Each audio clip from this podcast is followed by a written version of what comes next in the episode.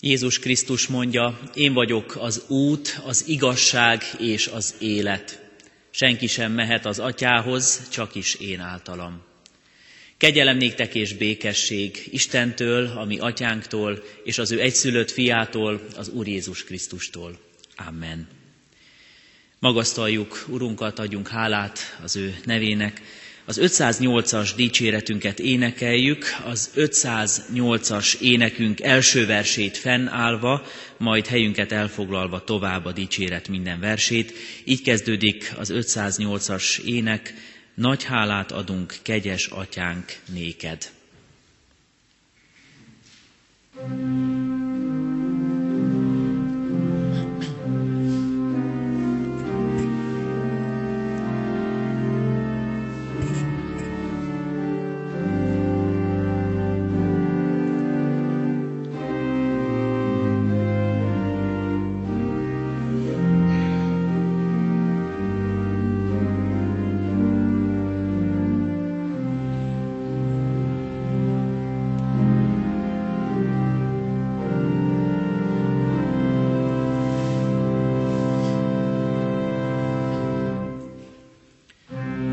hogy hálát adunk, kegyes atyánk néked, hogy te szabon nékünk megengedted, nagy szép békével élnünk te előtted, dicsőség néked.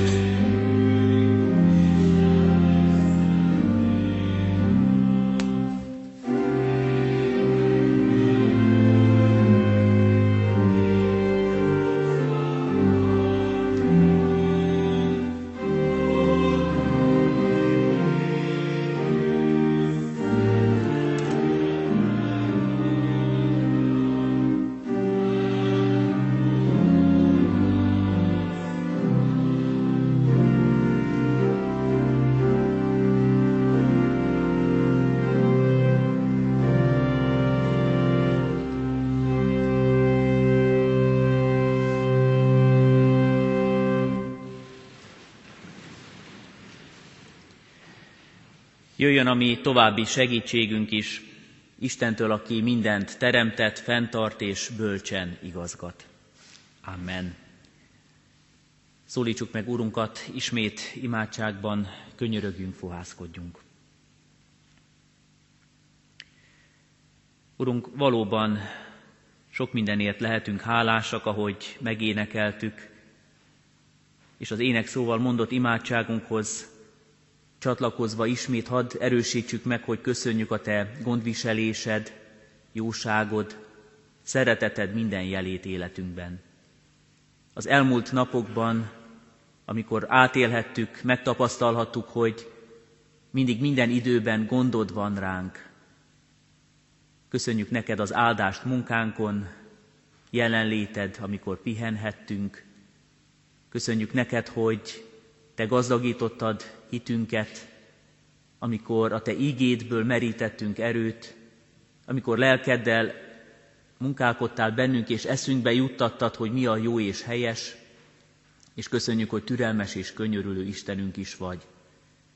Olyan sok mindenért pironkodhatunk előtted, megvalljuk, hogy a szeretet nagy parancsában sokszor megtorpantunk, elbotlottunk, Köszönjük neked, hogy kérhetjük.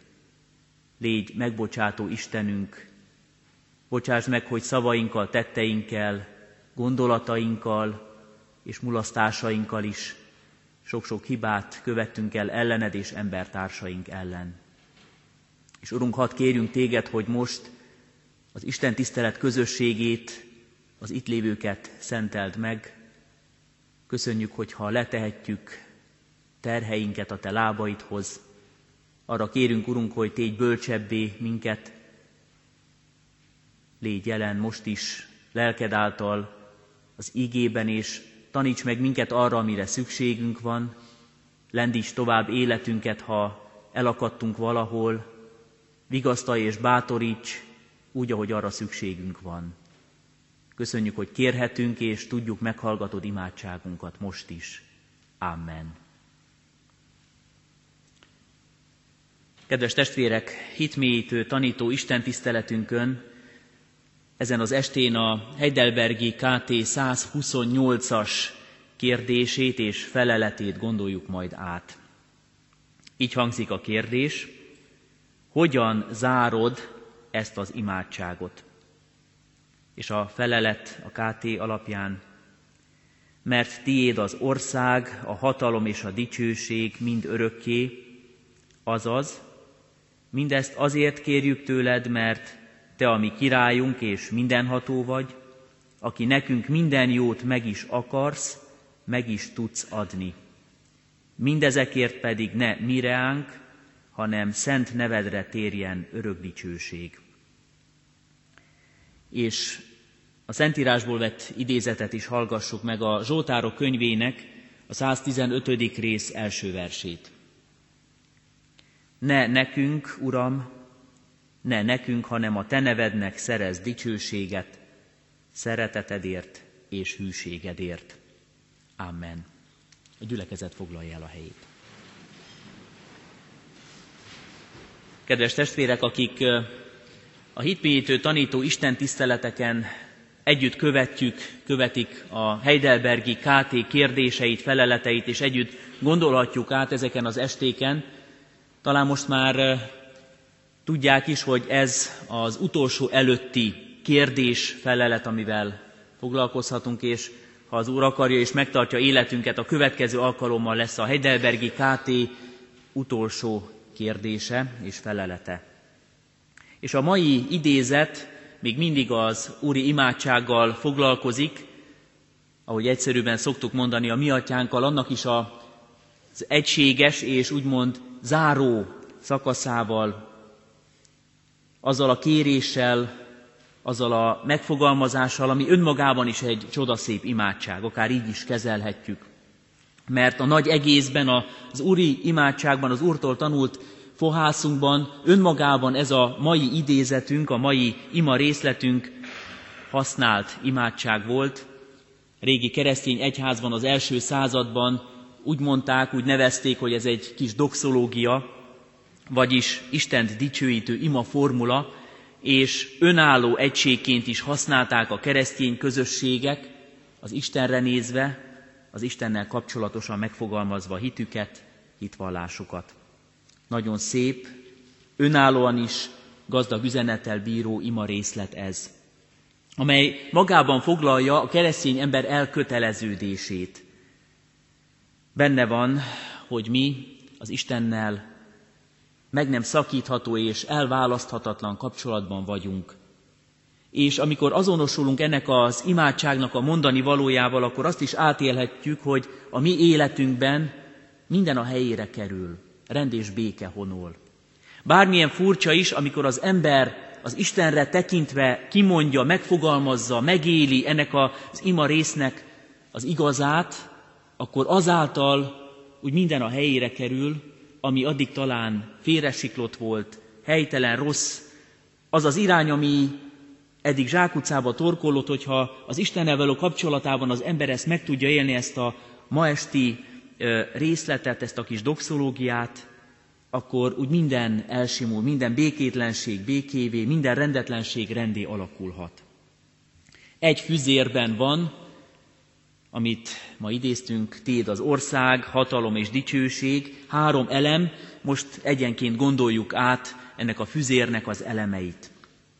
És kezdjük rögtön azzal a megszólítással, vagy az emberi imádságban az irányultsággal, ami azt mondja, hogy a tiéd, Uram. Az Istenre vonatkoztatva mondjuk háromszor is ki, hogy tiéd. Az ország, a hatalom, a dicsőség, minden a tiéd. Háromszorosan is az Istenre tekintünk, és azt mondjuk ki ezzel, hogy ez valójában mind-mind Isten uralmi területéhez tartozik. Neki van hatalma és joga arra, hogy ezek fölött uralkodjon, és azt is kimondjuk, hogy mi őt tekintjük mindenek felett dicsőségre méltónak. A teremtő és teremtmény viszonyát rendezi ez a gondolatsor. Mert azt mondjuk, hogy a világ mindenséget egy nálunk nagyobb hatalom, a Teremtő Isten alkotta meg. Mert ő viseli gondját, ahogy a kezdő fohászunkban is gyakran mondjuk, ő teremtette, ő tartja fenn, ő gondoskodik a világ mindenségről. És ezért övi a tulajdonjog, és minden, ami ebben a világban történik, ami szép, jó áldás, ami nekünk szóló ajándék, azért is az Istenre figyelhetünk, és azért is az Istennek mondhatunk köszönetet. Övé a hála, és természetesen övé mindenért, mindenben a dicsőség. Jó ennek az átgondolása azért, mert az ember ilyen értelemben alázatot gyakorolhat. Vállalja azt az alázatot és megfogalmazza, ami az ember-Isten, az Isten-ember kapcsolatában helyén való hozzáállás. Azt mondjuk, hogy ebben az imádságban is ott van, hogy mi emberek az Istenre szoruló teremtmények vagyunk. Az Isten segítségére, gondoskodására, figyelmére, az ő szeretetére vagyunk utalva, és igen, önmagunkban bármennyi tehetségünk, lehetőségünk, kreativitásunk, ötletünk, életterünk legyen is, mindig is látnunk kell, hogy azért emberi korlátaink vannak, benne van az emberi gyengeség vállalása is. Mert mindent elveszíthetek, és lehet ez anyagi, lehet ez területi jogosultság, lehet ez szellemi, lelki tulajdon, bármi, mindennel tisztában kell legyünk, hogy igen, amit emberként megélünk, kapunk, ami a mi kezünkben van, az véges és korlátozott, elveszíthető, ha nem máskor, legvégül a halálban mindent le kell tennünk, és mindennel el kell számolnunk. Téd az ország, mondjuk imádságunkban, minden Isten tiszteleten, minden bibliaórán, sokan reggel és este, sokan kimondják szavakkal, vagy megélik életükkel, de milyen országról van itt szó? Mire gondolhatott az egyház, amikor ezt megvallotta és megélte az imádságban? Mire gondolhatott ott, és mire gondol ma itt az egyházban élő keresztény ember? Teológiai értelemben nézzük ezt, vagy vagy konkrétan a szó szoros értelmében országot, országokat értünk-e ez alatt. Azt egyből el kell mondjuk, le kell szögezzük, hogy nem területi gondolat fogalmazódik itt meg. Az országokért, a területekért mindig is folytak csaták, küzdelmek, a birtoklási vágy az emberiségben ősi, most legközvetlenebb szomszédunkra gondoljunk, ahol az ukrán területeket megpróbálják megtartani vagy elszakítani, és ebben a konfliktusban is azt látjuk, hogy az ország határai nagyon képlékenyek. Nem sokára nemzeti ünnepünk következik majd, és akkor is azt éljük meg, hogy sokszor a nemzet szabadság vágya is korlátozva van, ha vannak erősebb nemzetek, nagyobb hatalmak, amelyek elfolytják ezt a szabadság igényt, és nekünk magyaroknak is nagyon sokszor kellett látnunk, láthatjuk, hogy bizony az ország, a terület, a mi hozzánk tartozónak megélt határok, ezek nagyon képlékeny dolgok, elszakíthatók. És jó, hogyha azt mondhatjuk, hogy igen, mindig minden az Isten hatalmában van, az ország is az övé, de amikor Jézus körül megfogalmazták a tanítványok, az egyház, hogy tiéd az ország, akkor nem Izrael szabadságára gondoltak, nem egyfajta annektált területnek a felszabadítására, és nem egy lokális, fizikai értelmű helyre, hanem sokkal többre. Vallási, teológiai értelemben kell átgondolnunk ezt, és annak is a jó viszonyában, mert lehet sokszor vallási okokból kifolyólag is valamit félre értelmezni, és valami rossz irányt képviselni. Volt olyan az egyház történelemben, akik ismerik az egyház történelmét, és talán foglalkoztak is behatóban vele, hogy megpróbálták a keresztények, vagy a Bibliát olvasó, azt részben vagy egészben követő emberek területi szintre vinni a hit megélését, és azt mondták, hogy lehet, hogy a világban sok ponton nem szeretik az Isten, nem olvassák az igéit, de mi megpróbáljuk bizonyos területekre koncentráltan összegyűjteni a keresztényeket és a keresztényként gondolkodókat. És az egyház történelemben voltak olyan utopisztikus gondolatok és törekvések, hogy egy-egy részben az megéljék a bibliai igazságokat, ami végül is kudarcba fulladt, mert mindenütt ott volt az emberi gyarlóság, és nagyon sokszor kellett átélni és megélni, hogy az ember törekvése, hogy bizonyos időszakra és korszakra és területre vonatkozva tökéletes legyen, az nem kivitelezhető. Aztán az egyház történelemben voltak olyan vallási szándékú irányzatok is, amikor azt mondták, hogy majd mi eldöntjük bizonyos hatalmi pozícióból, hogy ki milyen vallást vagy hitet kövessen. Reformáció korát követően is volt egy jól ismert szlogen, elv, cuius regio, eius religio, akié a terület, azé lesz a hit is. Nagyon sokszor az volt a gyakorlat, hogy egy-egy úr vagy kiskirály uralkodó a maga hitét ráerőltette az alatvalóira, az ő uralma alatt élőkre, és azt mondta, hogy el lehet költözni, ha valakinek nem tetszik, én protestáns felekezeten vagyok, vagy katolikus felekezeten, aki akar idejön, aki nem vállalja, elmehet. Vallási okokból nagyon sokszor sokféle rossz törekvést láthatunk, most csak néhány példát emeltem ki, amikor azt gondolja az ember, hogy bizony én majd itt lehozom az Isten országát és királyságát, és kényszerrel így vagy úgy, de megpróbálom megélni, és a környezetemben is szeretném, ha ezt élnék át, és élnék meg az emberek. Lehet rosszul gyakorolni így is. Azt, amit az imádságban kimondunk, hogy az Istené legyen az ország, de nem így kell értenünk az imádságban megfogalmazottakat, mert ez sokkal több annál. Amikor Jézust egyszer megkérdezték, egy vitában azt mondta, hogy az Isten országa közöttetek van.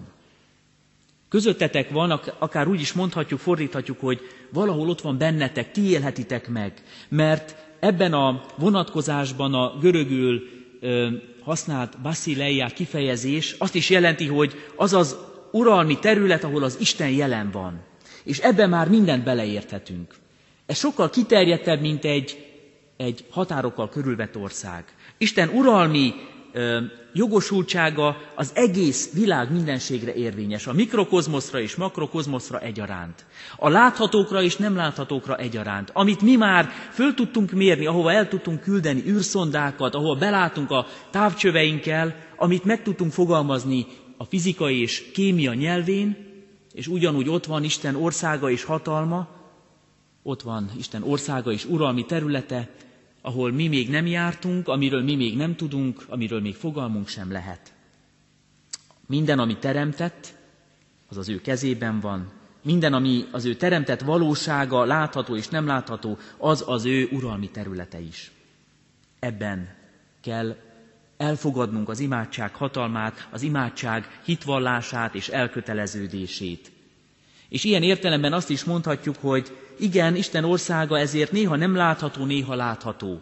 Olyan értelemben nem lehet látni, hogy nincsenek fölrajzolt területek, de megfogalmazhatjuk, hogy amikor bennünk megnyilvánul az Isten hatalma, és megélhetjük azt, hogy mi az Istenhez tartozunk, akkor igenis ilyen értelemben látható is, hogy az Isten országát képviseljük.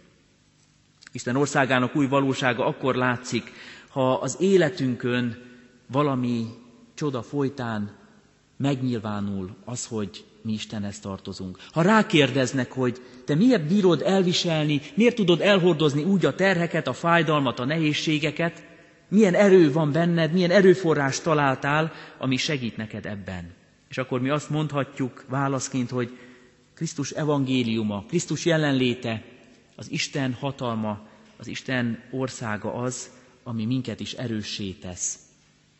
A világ kérdései sok esetben nem az életre vezető kérdések, de ha mi hitelesek vagyunk, akkor megláthatják életünkön az ő országának hatalmát, erejét, és bizonságot tehetünk arról, hogy mi így élünk az ő országában, királyságában. A másik megvallott, kimondott részlete az imádságnak, hogy tiéd a hatalom. Isteni a hatalom, mondjuk ezt keresztényként talán túl könnyen is sokszor. De amikor azt éljük meg, hogy még a mi életterületünkön is, a mi döntéseinkben is sokszor a saját akaratunk erősebb, akkor azért jó ezzel egy kicsit szembenézve elgondolkodni, hogy tényleg így van-e. A hatalom azt a képességet vagy erőt jelenti, amely alapján valaki vagy valami akaratát, szándékát tudja érvényesíteni. És nem mindegy, hogy hogy érvényesül valakinek az akarata. Diktatórikus módon, despota módon, rákényszerítve a másikra az ő gondolatát, vagy pedig úgy, hogy az akarat az találkozik az elfogadással, befogadással. Az én hatalmam, mondja az ember sokszor, fontos dolog.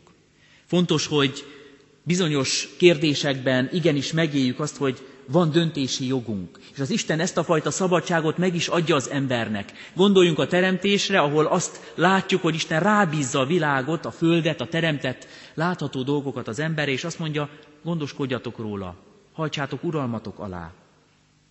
És pont ezért jó azt meglátni és megélni, hogy a keresztény ember számára az Isten hatalma nem szűkíti be a lehetőségeket, hanem tágabb teret enged.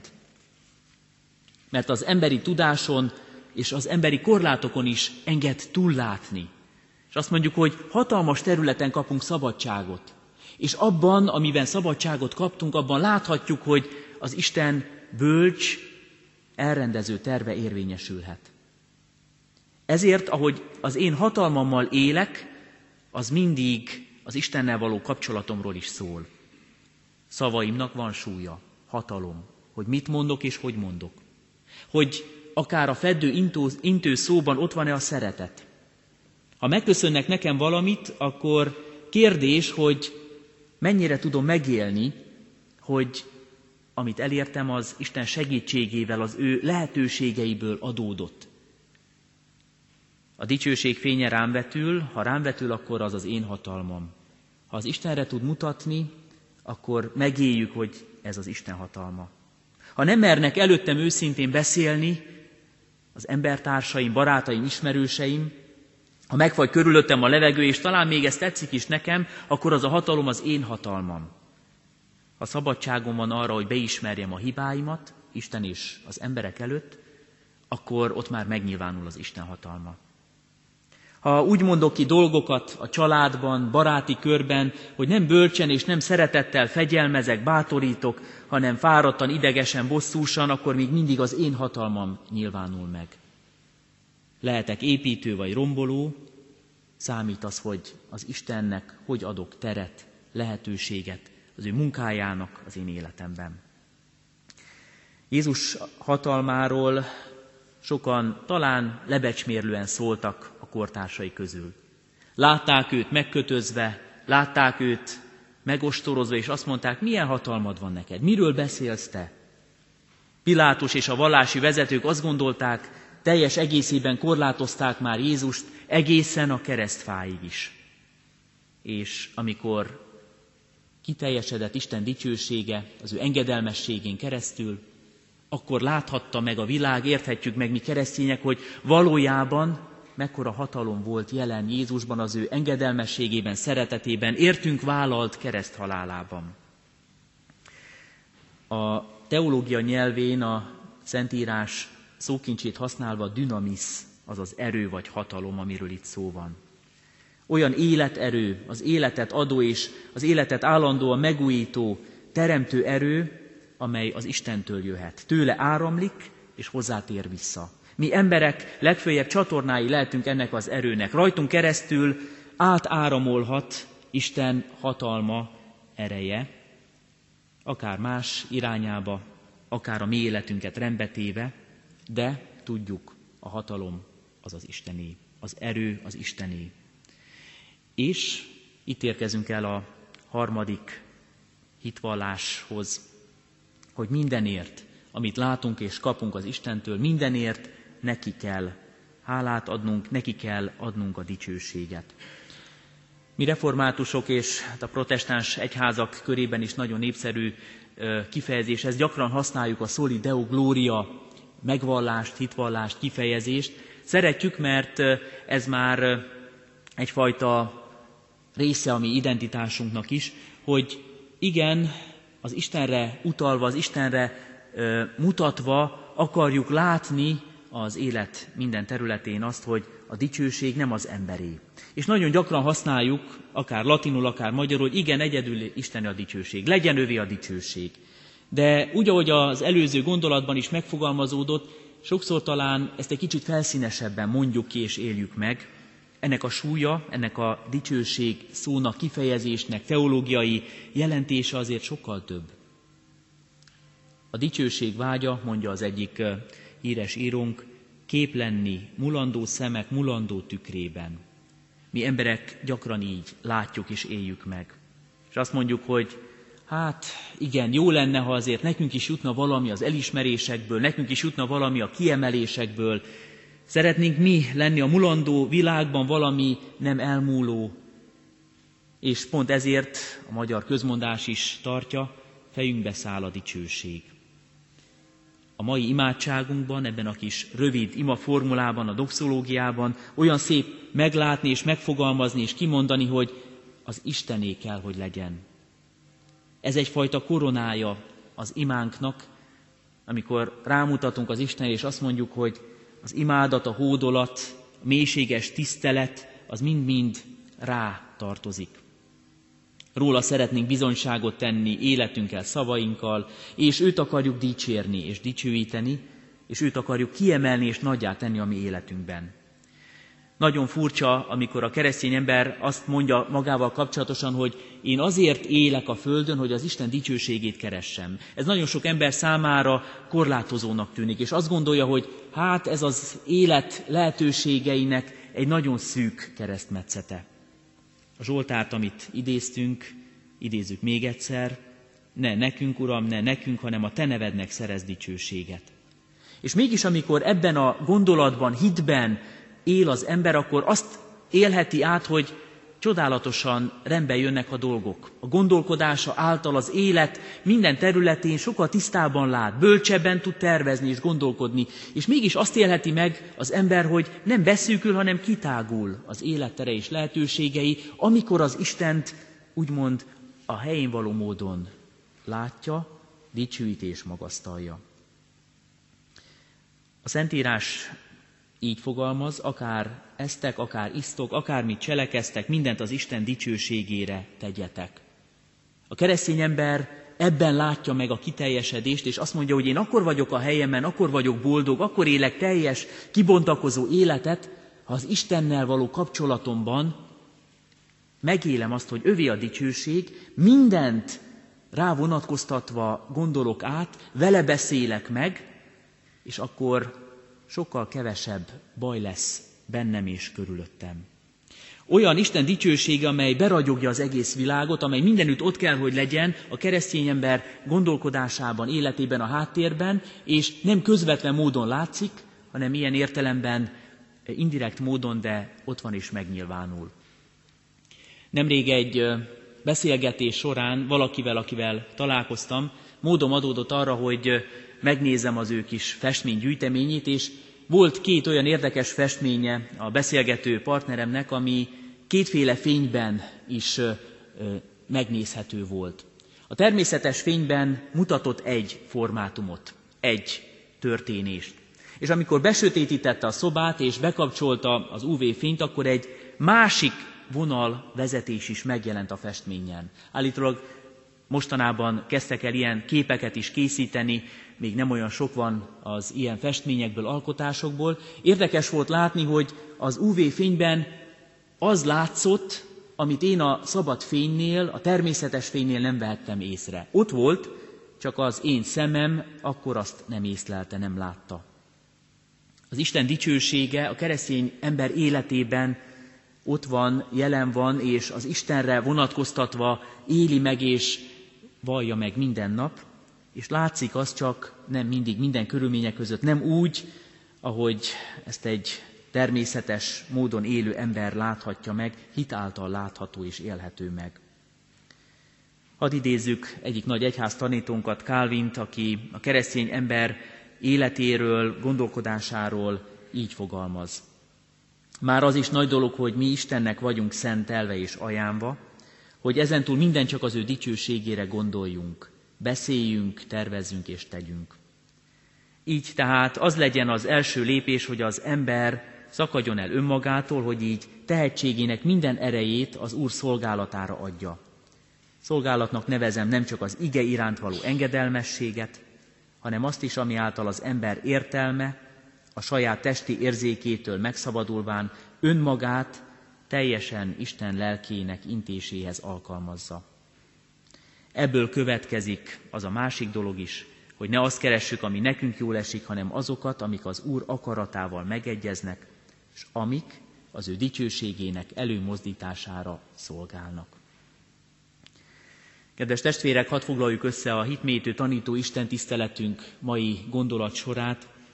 Ha mi az Istenre tudunk fókuszálni, és ráhangolódunk az ő tanítására, az ő vezetésére, akkor azt élhetjük át, hogy valóban képesé leszünk arra, hogy minden hatalmat neki adjunk, leboruljunk előtte, imádjuk őt, csak őt akarjuk szolgálni. Ez nem agymunka, nem átgondolás kérdése, nem is kényszer, hanem egy természetes megélése a hitnek. És mondjuk úgy, hogy fölismerjük, hogy az Isten mi mindennel ajándékoz meg minket napról napra, és ebben a hálában készé válunk, hogy őt dicsőítsük, dicsérjük. Nem más a keresztény ember hite, mint az Isten szeretetében való gazdagodás és az Isten viszont szeretése. Téd az ország, a hatalom és a dicsőség, ebben is megélhetjük, megvalhatjuk a mi szeretetünket Istenünk felé. Amen. Imádságban álljunk meg Isten színe előtt, kérjük az ő áldását, kegyelmét életünkre.